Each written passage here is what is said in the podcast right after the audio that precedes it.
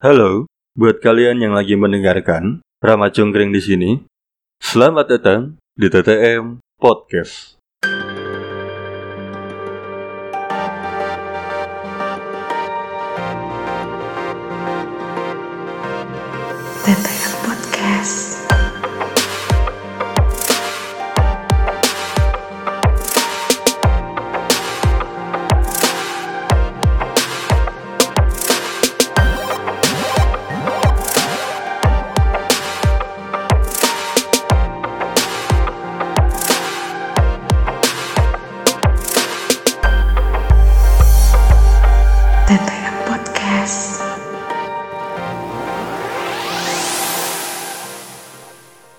Dua tahun yang lalu di bulan yang sama, tepatnya tanggal 8 Agustus 2020, akhirnya gua mengucapkan sebuah janji yang di mana itu janji bukan hanya kepada sesama manusia, tapi kepada Tuhan juga. Dibayar tunai. Saya terima nikah dan kawinnya Erika Trivia binti Jain Dialani dengan mas kawin tersebut dibayar tunai. Gue pengen cerita sama lu bagaimana proses gue mengambil keputusan yang sangat besar itu. Tapi sebelum gue memulai ceritanya, mari kita nyalakan dulu sebatang rokok biar kita rileks. Gue memulai karir percintaan gue sudah sangat lama, bertahun-tahun lalu. Memulai cinta monyet gue ketika gue masih duduk di bangku SD. Sampai detik ini, gue masih ingat nama, wajah, dan segala sesuatu yang menyangkut cinta monyet gue. Pada saat itu, gue sering banget ngirim surat buat dia. Tapi balasannya selalu ditolak. Gue tidak pernah menyerah untuk mendapatkan seseorang yang bisa menemani gue. Bertahun-tahun, gue mencari dan terus mencari. Beberapa kali gue menjalani hubungan yang cukup lama, tapi kembali gagal. Entah itu karena nyokap gue tidak setuju, atau karena memang hubungannya harus kandas di tengah jalan. Sampai akhirnya gue bertemu dengan seseorang tiga tahun yang lalu.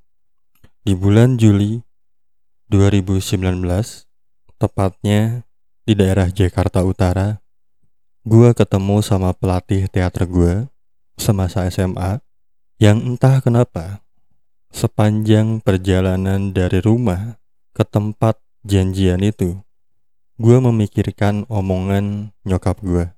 Karena pada saat itu, nyokap gue udah berusaha mengenalkan seseorang sama gue, yang notabene itu adalah anak dari temennya. Dan kondisi gue saat itu lagi rapuh, lagi menyerah. Karena di bulan yang sama, gue baru patah hati. Pada saat itu gue menjalani sebuah LDR yang akhirnya harus selesai karena mantan gue menolak untuk melanjutkan itu. Singkat cerita, gue ngobrol sama pelatih teater gue. Yang entah kenapa, bener-bener gak biasanya gue menceritakan hal ini sama dia. Tapi di hari itu, di malam itu, gue menceritakan semuanya sama dia. Jawaban dia mengejutkan ketika gue menjelaskan bahwa nyokap ada niat untuk mengenalkan seseorang ke gue. Dia bilang, apa salahnya sih kalau ketemu doang? Selama ini Maneh berusaha kan untuk mencari pasangan. Tapi mungkin ada satu hal yang Maneh lupakan. Yang Maneh lupakan adalah restu orang tua. Jadi, apa salahnya kalau memang hanya ketemu dulu, mencoba untuk kenal dulu, ya nggak apa-apa. Bahkan pelatih teater gue bilang sangat kasar. Kata dia, nikah aja dulu, cobain dulu. Kalau emang ngerasa nggak cocok, bahkan nggak enak, tinggal cerai. Sekasar itu dia mengutarakan pemikirannya yang gue tahu niatnya adalah biar gue nggak berhenti berusaha. Biar gue mencoba untuk kenalan dulu aja. Dan hari itu, di malam itu ketika gua selesai ngobrol, sepanjang perjalanan dari Jakarta Utara ke rumah gua yang waktu itu masih tinggal di Pamulang, gua terus-terusan memikirkan omongan itu. Sampai akhirnya, ketika lebaran Idul Adha, momen itu terjadi.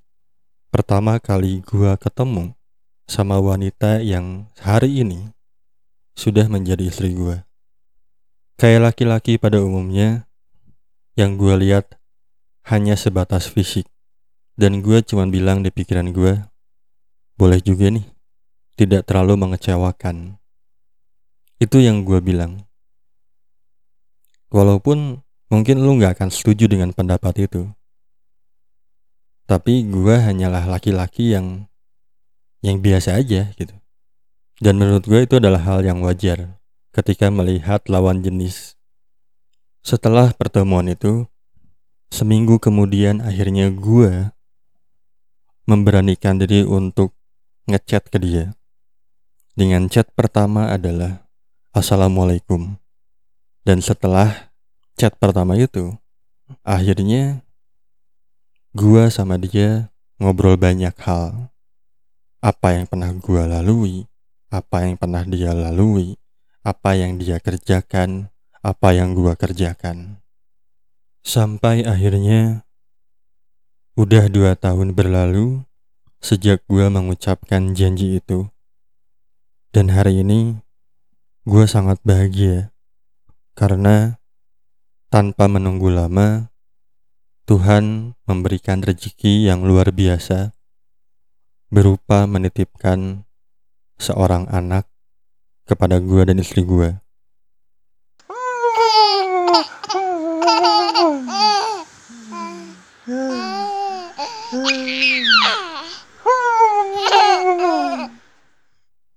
Dan karena ini adalah hari yang spesial, gue pengen mengucapkan selamat ulang tahun pernikahan yang kedua untuk istri gue yang tercinta.